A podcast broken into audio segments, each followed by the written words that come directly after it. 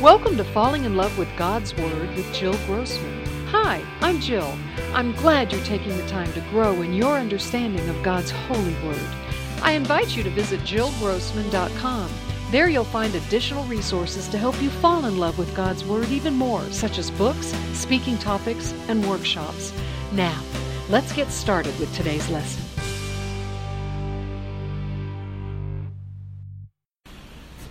Okay. Heavenly Father, thank you so much for this chance to do a lecture, and I, I humbly ask, Lord, that anything is, that is me, move it aside, just let it fall away, and everything yeah. that's you that you want us to learn from, I ask that it stay and take root and grow. So we ask for your blessed hand on this time, and in Jesus' name we pray. Amen. Amen. Okay, well, do you dream? Yes. Yeah. Sometimes I dream, sometimes I don't, sometimes I do. I've got I've really started dreaming more and more since January of last year. I've had quite a few dreams and visions, things I'm really paying attention to because God still speaks through our dreams and visions today. But sometimes we write it off. Yes. We get so busy we write it off as the bad meatballs we had last night or the, you know, whatever is on. Can you imagine? But I think it's important that we write down our dreams. If we remember something, I don't care how bizarre it is, write it down. Because their dreams can be warning dreams, or they can be encouraging dreams. But there are dream dictionaries available to us, and I would recommend a few because you don't want to trust just one. You want to, you know, again, interpretive. Write them down, and then the Holy Spirit will show you. Absolutely. Um, a few uh, last year, sometime, wasn't it, Steve? You, Steve had a, a, really vivid, vivid, vivid uh, vision, dream. And um, it took him three days to write it out and then look it up and see what it meant. And the Lord was able to speak to him. And then fast forward, we're at this church, and most men at that church had had almost the same dream. So God is moving, but we have to be proactive about finding out what is He saying. And um, just because I like to always point to Scripture, let's talk about Scripture for a second. In Genesis 20, there was a dream when Abraham was lying about Sarah being his, not his wife, but his sister. King uh, Gerar, Gerar uh, he God came to him because he was going to take Sarah as his wife, you know, and, and Abraham got himself too deep into a lie, and he um, and that night God came to him and told him that he's he's as good as dead because if he was to marry Sarah, so he, this pagan king, immediately returns her back to Abraham and chastises him. It's amazing. Chastises Abraham for his disobedience to God. A pagan, a pagan king. I just love that. He turns it completely on him. And if you uh, are not familiar with that, it's in Genesis 20. It's a good, good, uh, a good read. And then you have Genesis 41, the famous one, Joseph. Joseph has a dream when he's a teenager and he's boasting about it, about all his brothers bowing to him and all this, you know. And then he ends up, it, that ends up changing the trajectory of his life, or maybe it didn't because God always had a plan, right? And he ends up getting sold into slavery, and then he gets falsely accused of some sexual abuse. And, you know, the Me Too movement was big back then, I guess. And, um, and then he gets thrown in jail, but then he's interpreting dreams in jail and then you know the baker eventually gets out of jail but it takes another two years before he remembers joseph and then we know, then joseph is you know completely the second the highest most uh, second most important man in all of egypt and ends up reconciling with his family saving egypt. So the vision was true but that took many many many years to come to fruition. And um, you know i just i just want to stop for a moment and if we only look at the middle of Joseph's life and we don't know the beginning dream and we don't know how it ends, we would think, what is wrong with this guy? Look at this guy. My gosh, his life is a mess. God is nowhere near him, God is not protecting him. No, no, there's always a reason, there's always a backstory. So if you're feeling like you're going through a lot of struggles and you feel like God's not with you, there's there's a reason, there's a course, there's something going on, so we just need to trust. Just like Daniel wasn't sure. We were talking about that. He wasn't sure if he was going to get killed, you know, from this king, but he trusts. So dreams sometimes can bring hope. Without dreams men perish, scripture says. And then and sometimes dreams can bring warning warnings, so pay attention. So let's go with a little background here, okay?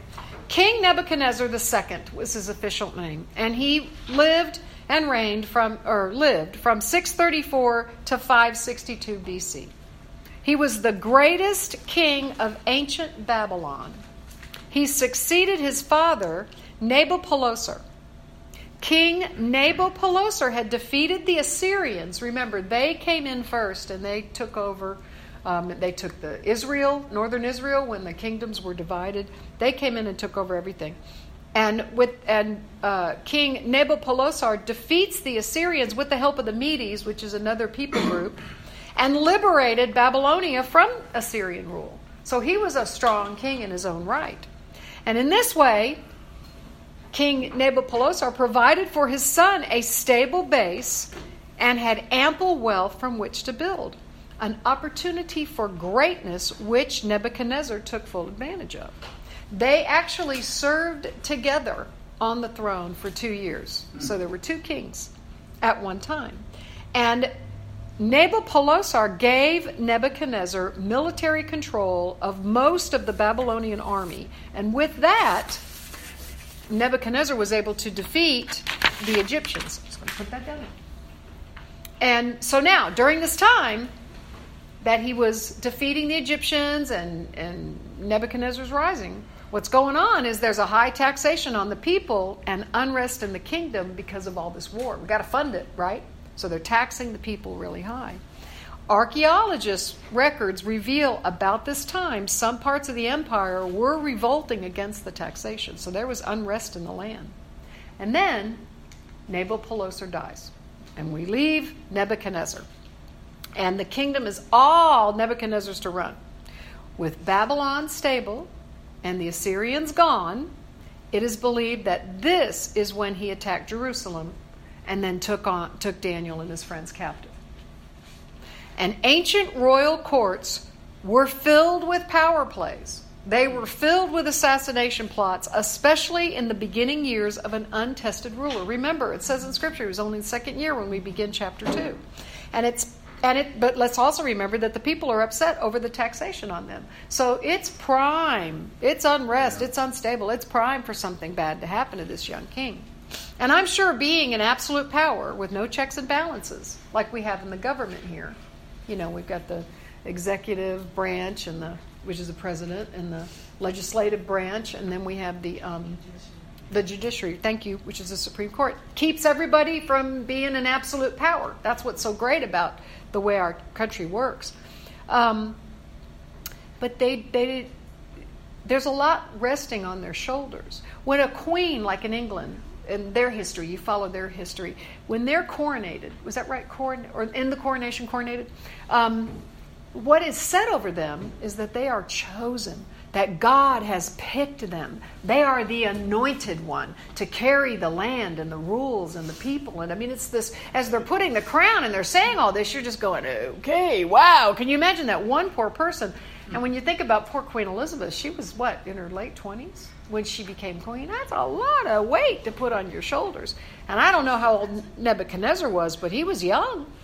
And um, and like I keep saying, he was untested. So they're the people treat them like they're like they're mini gods almost. Yeah. And so then Nebuchadnezzar has this dream. Whether he remembers it, whether or not, we have we have established it was disturbing. And the king's dreams carried significance for ancient people. King's dreams were seen as a communication from the gods about the state and its future. So they relied, when the king was going to talk about the dream that he had, people were listening. He was the mouthpiece for these gods that they worshiped. And then we know he can't either remember it or, it's, or he doesn't know how to recall it or he's, he's struggling with that. So he looks weak. Mm-hmm. He looks incompetent and he looks unstable. He's a new king. We've got mm-hmm. taxation. People are upset. You know, I mean, there's a lot of unrest here. I keep wanting to say that. And nobody likes to look incompetent and unstable, especially a king who's in absolute power, right? It's like the president. It's like if the president came and gave the State of the Union, and instead of addressing the people, he starts with, Last night I had a dream. And we're all supposed to go, Okay, you know, no, you know.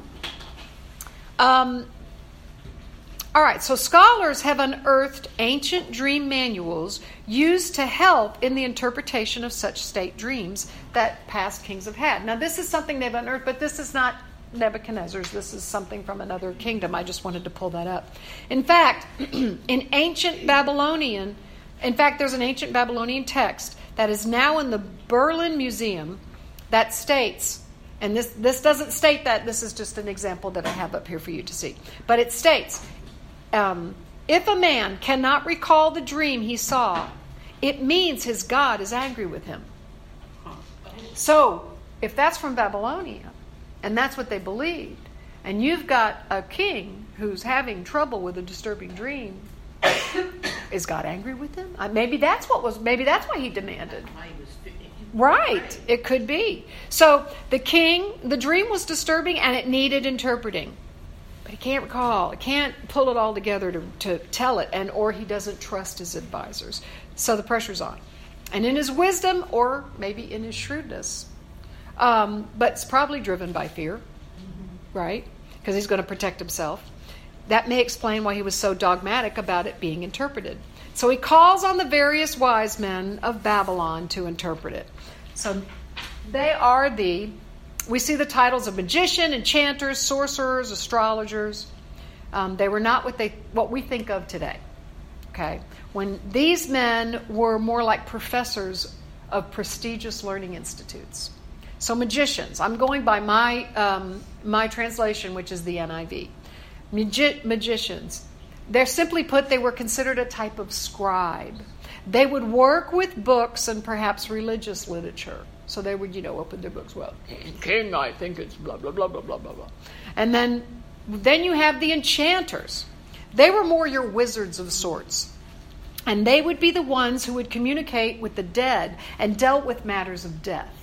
Now I have the uh, New American Standard says they were conjurers. The New King James Version says calls them the astrologers, and the Message Bible said soothsayer. Well, you get the idea. Is what my point is. Then there were sorcerers. And the sorcerers comes from a word used for the act of cutting, suggesting that they may have worked with pharmaceutical ingredients. So these were the guys who came up with the potions. And then you have the astrologers. Now, like I said, mine's the NIV version.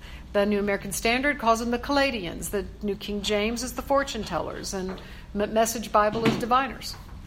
When it mentions the Chaldeans, which is the original, this is the Babylonian people, basically. Um, Chaldeans are who uh, Abraham was around. So that's why they, I think, a lot of the texts translate it this way. Uh, but they were, they're not talking about the entire race. They're just talking about these particular people, and they were rulers in Babylon. They were assigned a prominent role among this interesting faculty that we have for the king. So, these men were considered to be the intellectual elite of their day, of that ancient world. And even though they were superstitious and involved the occult and, and made important decisions on astrological charts, they were considered the intellectual elite. These were the king's go to guys. So naturally, they asked the king to recount the dream. King, recount your dream and we'll tell you. We'll, we'll, we'll assist our dream manuals and so we can arrive with a suitable interpretation. Um, and so the king, in his shrewdness, was like, "Well, hold on, we're gonna." He turns the tables on him. Now, let me say right here in verse four of chapter two to the end of chapter seven, the book of Daniel switches from Hebrew to Aramaic. Okay, just and then it picks back up to Hebrew in chapter 8. This is probably because this section deals with matters that are more important to the Gentile nations hmm. around them who spoke Aramaic. And this was understood by many. Everybody was speaking Aramaic. Uh, that's what scholars are believing is happening. That's why the, the text switched. Then from chapter 8 on, the focus is more on the Jewish people, so the text reverts back to Hebrew. Now, that's the best I can pull from, but that's why. Um, so, going back to our story. But Nebuchadnezzar demands that the wise men not only interpret the dream, but tell him what he had forgotten. And if they did so, Nebuchadnezzar says that I will have you cut into pieces and your houses turned into piles of rubble. Well, these very powerfully conveyed words explain the atmosphere of fear and paranoia that's in the royal court. Daniel and his friends would have to learn to cope to survive. You talk about having to learn to flex. Can you imagine? Oh my gosh. These were admired and respected men of Babylon, and they tried to convince the young king that this was an impossible task for them to fulfill. Just look at Daniel verses 10 through 11. There is not a man on earth who can do what the king asks. Can you hear? I, I can hear their exa- exasperation. No king, however great and mighty, has ever asked such a thing. What the king asks is too difficult. No one can reveal it to the king except the gods, and they do not live among men. Mm. You can just hear them trying to convince the king you you lost your cookies here, you know, without saying they've lost their cookies because they're going to lose their life if they say it. You know, I always say I, have written a couple of books, and in my books, that thing I sew in is that God is in control. God is in control. God is in control. God is in control and he's he but what's happening here is god's stacking the deck. I just love it. He is not going to let pagans consult their dream manuals for an interpretation based on man's wisdom. This dream is god speaking and he wants his chosen which is daniel to rise up and tell the king what god is saying. Because these were despised jews. Let's not forget jews were despised even then and they're in a Babylonian kingdom, and they're barely out of their teens. They're in their mid teens. And so he makes the impossible possible. But that has to do also with Daniel's obedience to him. Daniel was obedient to the king, uh, to God, and God is blessing him for that. So it's all for God's glory. And again, as we continue to go through the book of Daniel, we're going to see Daniel give God the glory. It's all about God's glory, is why he wrote the book of Daniel, to give God glory. So the king orders the execution of all the wise men in Babylon, and that includes the wise men in training. Remember, he's an absolute monarch, and he can demand anything. And let's never forget that he's a barbaric pagan king, and they can be very cruel because ancient kings are seen as cruel, and their ways are very barbaric throughout the Old Testament. So in verses 14 through 18 of chapter 2, we see Daniel speaking with wisdom and tact to Arioch. And Arioch was the commander of the king's guard. He was going to Daniel to execute him. But instead of reacting in anger and panic, panic, Daniel wisely asks to see the king and asks time so he can seek an interpretation. He addresses the king with wisdom and tact. And the King James Version says prudence and discretion. And I like that. Daniel and his friends were all were already well into their three years of the Babylonian schooling that they had to go through, and they must have already had the king's ear. So uh, they were because Daniel was able to request time with the king. We don't know if the king granted more time or not, because Scripture doesn't reveal that to us. But we did not see panic in Daniel, like we had said. Instead, Daniel and his friends together plead with the Lord for mercy that they might receive the interpretation of his dream and have their lives spared. And it wasn't just about them, please spare my life. Please, they, maybe they were friends with the king. Maybe they saw the anguish, or maybe they saw the panic and the secrets in the corners of the shadows of the royal uh, courts that this was wow this was not a friendly place this is a really hostile place and there's an assassination plot brewing or who knows but maybe they had their heart on the king also. But also, um, there was good news if the explanation and interpretation was satisfactory. But if you tell me the dream and explain it, you will receive from me gifts and rewards and great honor. Verse six tells us. So a great still a great deal was at stake here because of these. Here, a great deal was at stake because if these men were failures, then they were frauds.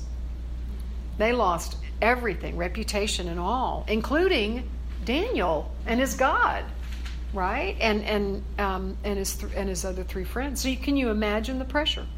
So there's a commentator named Gleason Archer who describes this moment in time, and I just want to read what he has to say. He said, The stage was now set to show the reality, wisdom, and power of the one true God, Yahweh, as over the inarticulate and impotent gods the magicians worshipped.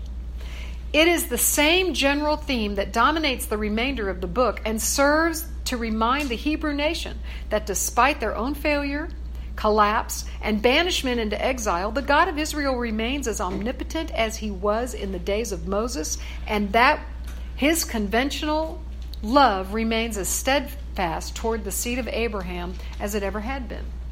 So if anybody tells you it's the Jews' fault, the Jews killed Jesus, that God has taken, you know, his eyes and his love off of the Jewish nation, it's that's not true. It's not true. It's false theology. And it's going around. Mm-hmm. What do you remember the name? What they call it? Replacement. Replacement theology is what it's called, and it, it, it's it's it's gaining speed. So be aware of that. And this it, it it's God loves His children. They are His chosen people. We are grafted in as Gentiles, but He loves His chosen people, and He has a promise for them. And in Jeremiah, He made a covenant with them, and God will not break His covenants. So just remember that. So okay, verse nineteen. During the night, the mystery was revealed to Daniel in a vision. And then, Daniel, in the very next verse, Daniel immediately praises the name of God. Why does verse 20 mention that? Why does it come right immediately after the, the you know, the vision's revealed? I would have thought, you know, and they danced and sang and they celebrated and then, and then they praised God. But the, immediately it's and then he praises God. Well, let's talk about that for a moment. And to do that, I want to take us back to Luke 17, verses 11 through 19. And it's the story of the 10 lepers. And only one came back, right? Only one came back to give Jesus praise. So I'm going to start at verse 15 because Jesus starts saying, or what it says in Luke. One of them, when he saw he was healed, came back. And what, what was he doing? Praising God in a loud voice. And he threw himself at Jesus' feet and thanked him. And he was a Samaritan. Jesus asked, Were not all ten cleansed? Where are the other nine? Was no one found to return and give praise to God except this foreigner? Then he said, Rise and go. Your faith has made you well. Which makes me wonder I don't know, maybe the leprosy came back on the others. I don't know. Maybe not. Maybe God, everybody moved on. But there has to be a special blessing on the man who came back and took time to praise God. You know, um, when you read in the New Testament, anytime Jesus is giving thanks for food, he praises the name of God. Praise you, God, for this food. And we take time. It's being deliberate, is my point. So Daniel's focus was not on getting the answer, but on who was doing the answering, right? And he wanted the sovereign God to get the glory. Are we in the habit of praising God for all that he does for us? I mean, even the little things? I think that's where I'm, I'm pointing us. How long has it been since we just praised God for his sovereignty? Just, man, you are Lord. You are over all of this chaos. Praise be your name. This is this great God of ours still reveals secrets, even the deep and hidden meaning ones. We just have to go to him to find it. Scripture says that God dwells in the light. Psalm 34, 36 9 says, For you for with you is the fountain of life. In your light we see light. And he has the full knowledge of anything that happens in darkness, even hippopotamuses. Psalm 139:12 Even in the darkness will not be dark to you. The night will shine like day, for the darkness is as light to you. God controls it all, you guys, you guys. And what happens when it when it will happen? What happens, when it will happen and how long it will last? God's in control of it all. When we think about it, we are surrounded today by modern Babylon. Mm-hmm. Really. Sadly, society is becoming more secularized, and the God of the Bible is now often ridiculed. Others see Christians as fanatics for believing in Him and His Word. And like I brought up before early in our, our, study, you know, the Egyptian Christians that are being beheaded. We've got the two pastors that we know of right now that are making the news. I'm sure there's plenty more, but that are in prisons in Iran and in Turkey. And meanwhile, the world around us looks to scholars. They look to university professors for solution for, for their solutions, even talk show hosts or the news as the experts. And they are applauded while the Christian church is dismissed as irrelevant. Ah, well, you're just a Christian. What do you know? Right? You know? Um, so there's a, I didn't put it up here. I, I had it and I took it out. But there's a dot .com out there called conservativemyths.com. And I couldn't find a I couldn't find an image that I was comfortable with. What it is is it's political in nature, but it slams any conservative thinking. And conservative thinking is not good for you. It makes you close-minded. No, no, no. Don't you think there's just one way to God? All roads lead to God you know, and don't don't be conservative in your thinking. Something's wrong with you. But don't be so open-minded that your brains fall out either. you know, like I said, not all roads lead to God. Scripture's clear on that. And I can be accused of being closed-minded for even saying that, but it's a biblical perspective. Another example is hearing things that sound good and that may not be biblical either, right? we may hear that in order to love, we have to agree. But that's not true. Steve challenged me on this. God doesn't always agree with us, but yet He loves us. Yeah. Right? We have to run everything we hear through a biblical perspective. And that's hard. That's when this road gets kind of narrow in today's world. But we have to be willing to stand there. So let's remember it's not the experts and scholars that created the world or who redeemed us through Jesus Christ who controls history or who knows the future. It is God. The one who is revealed in the Bible in the books of Daniel. And this is why we must place our ultimate faith and loyalty only in Him and not in other things or experts. So, in closing, I want us to remember the wisdom of the world is neither sufficient nor satisfactory. God controls every part of his world, even those who sit on thrones and win elections. And I want to I want us to remember that. We have a gubernatorial election around the corner. And in another couple of years we have the election, uh, presidential election. It's going to get ugly. But God's in control of it. Don't let the news rattle you. It's designed to do that. It's called shock TV. It's to keep you from walking out of the living room to go get the bag of potato chips that you were going to do, or go out and you know outside and do what you were going to do. You're staying there. You're, you're, it's designed to go, oh my gosh, and you keep watching as if you're watching a a a uh, car wreck in slow motion. That's it, it's designed to shock you that way. It keeps ratings up. But seek God and pray for wisdom and healing for our land. But trust in His control. So, I, I want, in closing, uh oh, where did it go? Okay, well, then you're going to look it up because I don't know where it is. All right, so I was going to read it, but I want everybody to write down and next week just have done this. Read Psalm 103. Psalm 103 is a praise to the Lord, and it is speaking His truth through our mouths, and it's more powerful than just reading. Don't just read it, speak it. Speak it and praise our sovereign Lord in heaven. And when you do that, you're going to feel the Holy Spirit just move you. It's a beautiful, beautiful psalm. So, with that said, Psalm 103. So, with that said, let's let's close in prayer. Heavenly Father, we praise you like Daniel did we praise you like Daniel did, and thank you. Thank you, Lord, for your wisdom and your power. And thank you for the knowledge of your word. We thank you for being the God in heaven, our guide, our companion, and our Savior. And in our uncertain times, Lord, when evil seems so strong and morale and, and moral confusion is all around us, we acknowledge that you are in control of this world, which is your world. You know what lies in the darkness of our times, Lord, and that you are still in the light that we follow and to carry us through it. You are in control, God. We trust you and we praise your holy name. Amen. Mm. Thanks, guys. So we'll hear we'll do the rest of chapter 2 next week. I hope you enjoyed this week's lesson, and I encourage you to fall in love with God's Word.